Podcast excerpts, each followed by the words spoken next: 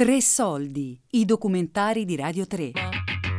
A volte non ritornano, cercando il nonno disperso sul Don, di Camilla Lattanzi.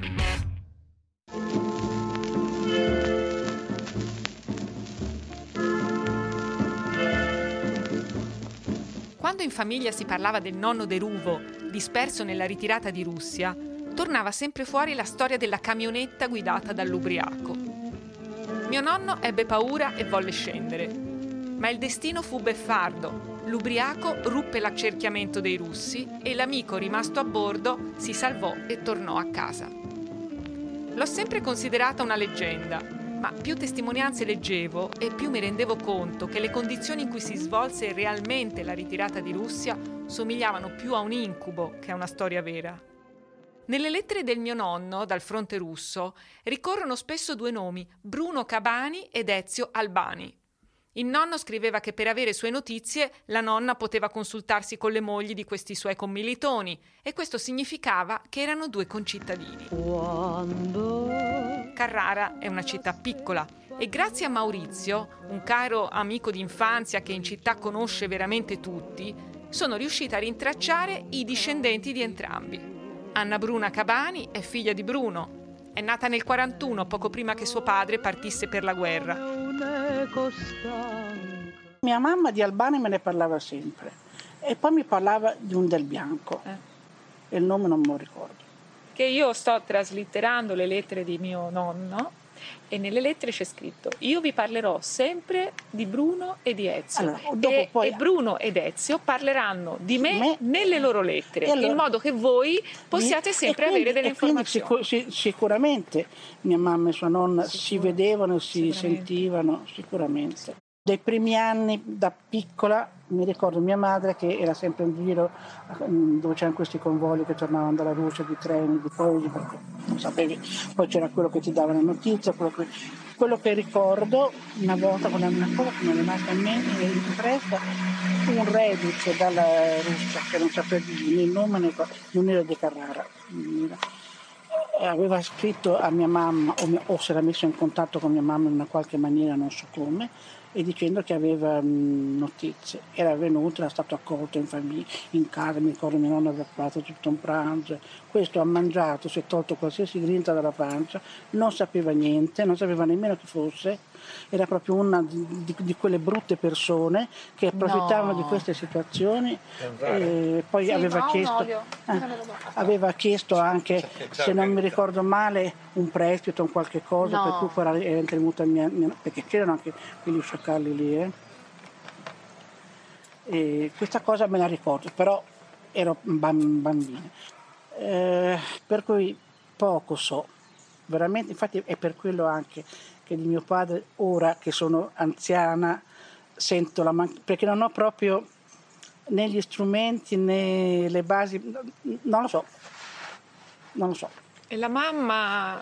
Dopo non me ne ha più parlato. Sì, me ne parlava, ma in maniera molto vaga. In casa mia c'è questa, um, questa leggenda metropolitana, penso che fosse una leggenda, di una camionetta guidata da un ubriaco sulla quale si trovava mio nonno e mio nonno scese. È una cosa molto strana perché in realtà erano tutti a piedi, pochissimi avevano la, diciamo, la possibilità di salire su un mezzo a motore. A mio nonno era sembrato matto e che quindi lui era sceso perché aveva paura di questo matto e che invece quelli che erano sulla camionetta di questo matto erano ritornati, si erano salvati. Per dire, questa è una leggenda che allora, la leggenda che c'era in casa mia, in casa sua qual era la così, leggenda? Sempre di una camionetta dove c'era mio padre sopra, che aveva i piedi già congelati e a un certo punto eh, ha lasciato il posto a qualcun altro, che aveva le gambe ancora che potevano andare.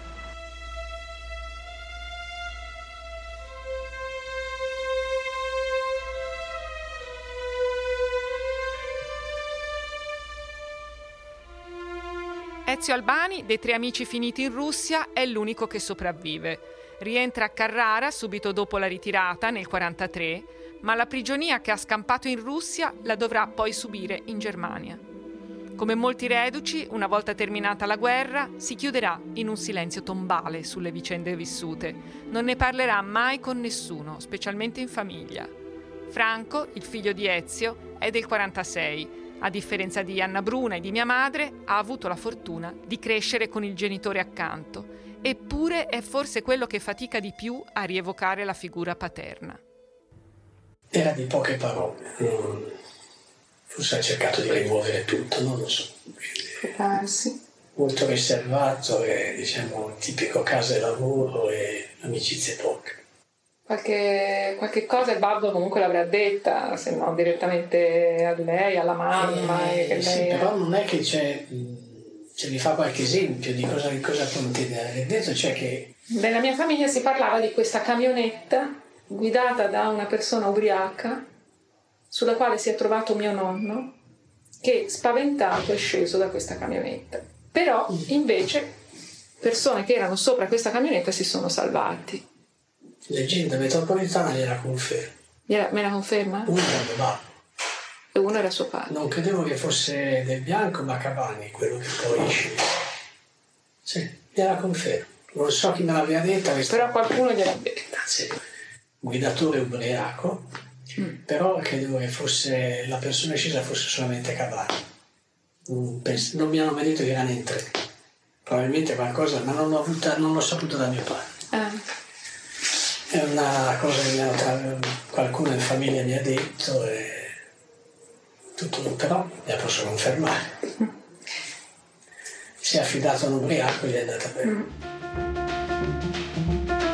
Ci sono due motori di ricerca imprescindibili per chi ha avuto un morto o un disperso in Russia. Uno è quello dell'UNIR, l'Associazione Nazionale Italiana Reduci di Russia, e uno è quello di Onor Caduti, che dipende dal Ministero della Difesa del governo italiano. Consultandoli in parallelo, ho verificato che mio nonno faceva parte del 35 Artiglieria e che risulta disperso a partire dal 25 dicembre 1942. Strano, perché nel foglio di irreperibilità che era stato consegnato a mia nonna risultava scomparso il 21 dicembre. E anche altri dettagli non tornano. Le fonti, insomma, non sono omogenee tra loro. Più avanti ne scoprirò il motivo. Il portale dell'UNIR ha una preziosa sezione guida per le ricerche di militari che contiene un elenco di cose da sapere, nonché di enti e archivi istituzionali a cui rivolgersi per iniziare una ricerca. La mossa numero uno che viene suggerita è quella di rivolgersi all'archivio di Stato del capoluogo del comune di nascita del militare che si cerca, per ottenere il fascicolo militare, punto di partenza imprescindibile per qualsiasi operazione di ricerca. Buongiorno, eh, io ho telefonato stamattina. Sì. Ecco. Piacere, allora, Lattanzi. Piacere. Allora, lei è la prima volta che viene? Sì, è la prima volta. Mm. Devo compilare questo qui. Allora. Nel frattempo mi può dire pure... Il fascicolo che cerco? Sì. Allora, io cerco un foglio matricolare sì, di Deruvo, Deruvo. Deruvo Andrea Del Bianco, quindi il cognome è Del Bianco. L'efficienza di questo ramo della pubblica amministrazione sorprende e merita un encomio particolare. Non mi aspettavo tanta passione e disponibilità. Nonostante regole a volte bizantine, le persone che ho contattato si sono sempre impegnate per soddisfare le mie ricerche addirittura in molti casi richiamandomi di persona.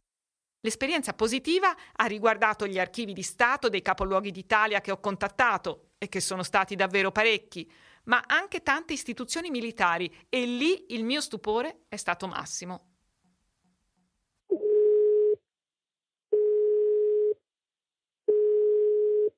Pronto, buongiorno, parlo con Camillo Lassanzi. Sono io. Buon di di Stato di Padova.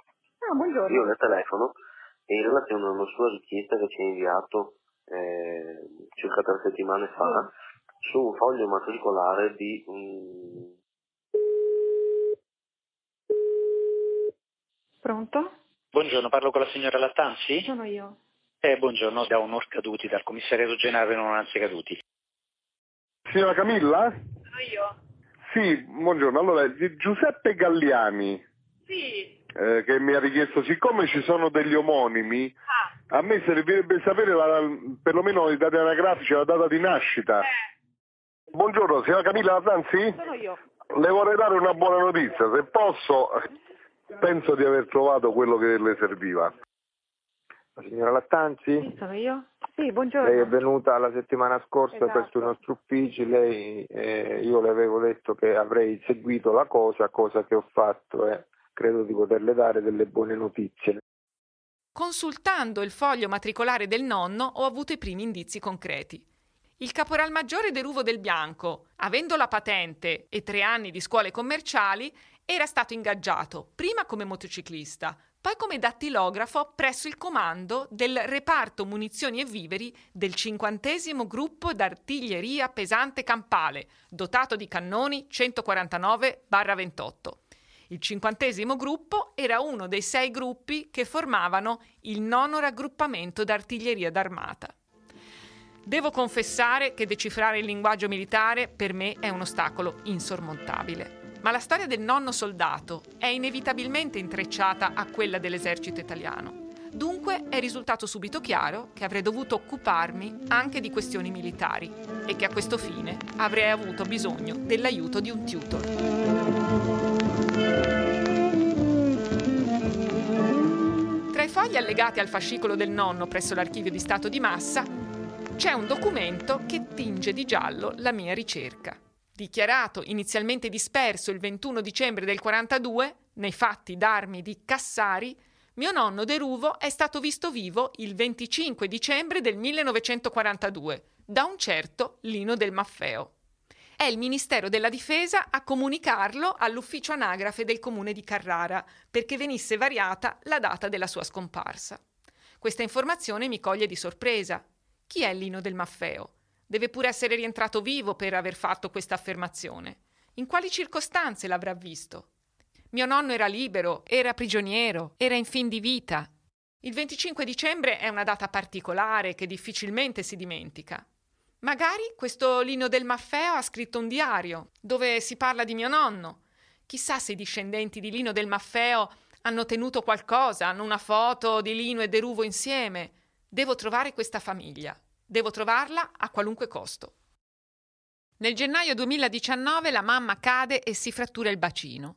La sua condizione, già precaria, peggiora ulteriormente. Non riusciremo più a vederla camminare. Oltre al dispiacere c'è da gestire la sua assistenza, resa più complicata dal fatto che i miei vivono a Carrara, io a Firenze e mia sorella tra Milano e San Francisco. La ricerca è sospesa.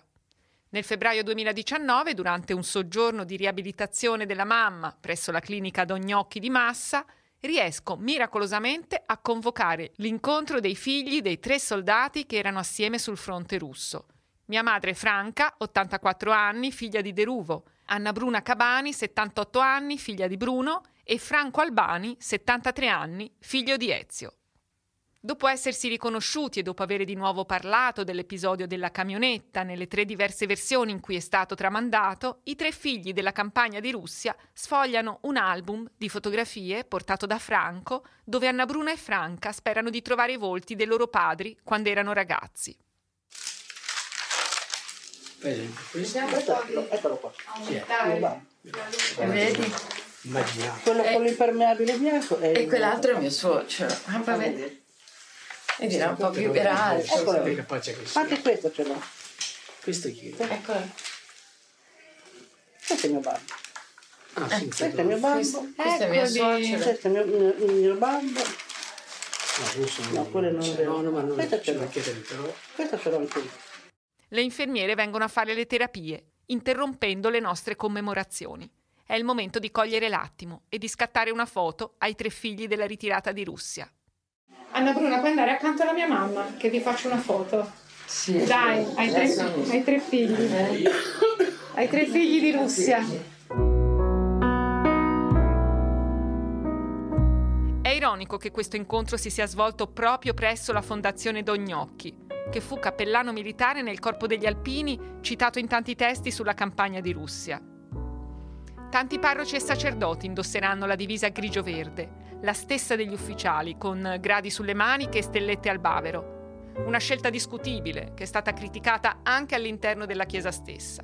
Famosa è la lettera indirizzata ai cappellani militari italiani da Don Lorenzo Milani nel 1965. Infelici contadini o operai trasformati in aggressori dall'obbedienza militare.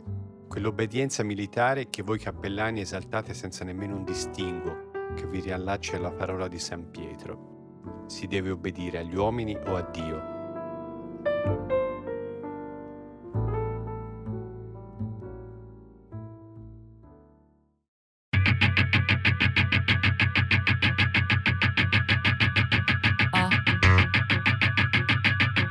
A volte non ritornano. Cercando il nonno disperso sul Don di Camilla Lattanzi. Tre soldi è un programma a cura di Fabiana Carobolante, Daria Corrias, Giulia Nucci. Tutte le puntate sul sito di Radio 3 e sull'app Rai Play Radio.